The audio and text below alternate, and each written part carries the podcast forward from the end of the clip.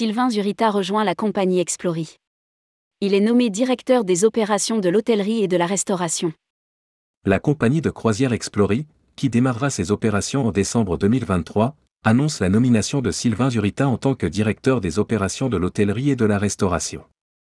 Rédigé par Jean Dallouze le mardi 3 janvier 2023.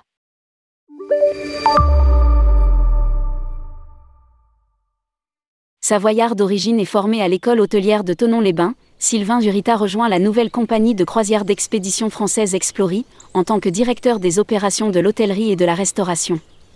Après avoir travaillé dans des établissements hôteliers en Savoie et en Angleterre, en Polynésie et au Moyen-Orient, Sylvain Zurita a pu combiner ses deux passions en rejoignant le secteur de la croisière.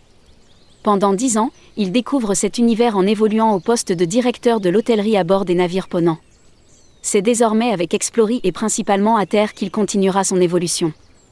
Fort de son expertise, sa mission chez Explori consiste au développement et à l'optimisation de l'expérience à bord pour assurer le confort et le bien-être des passagers, tout en respectant les enjeux environnementaux et humains, indique la compagnie dans un communiqué.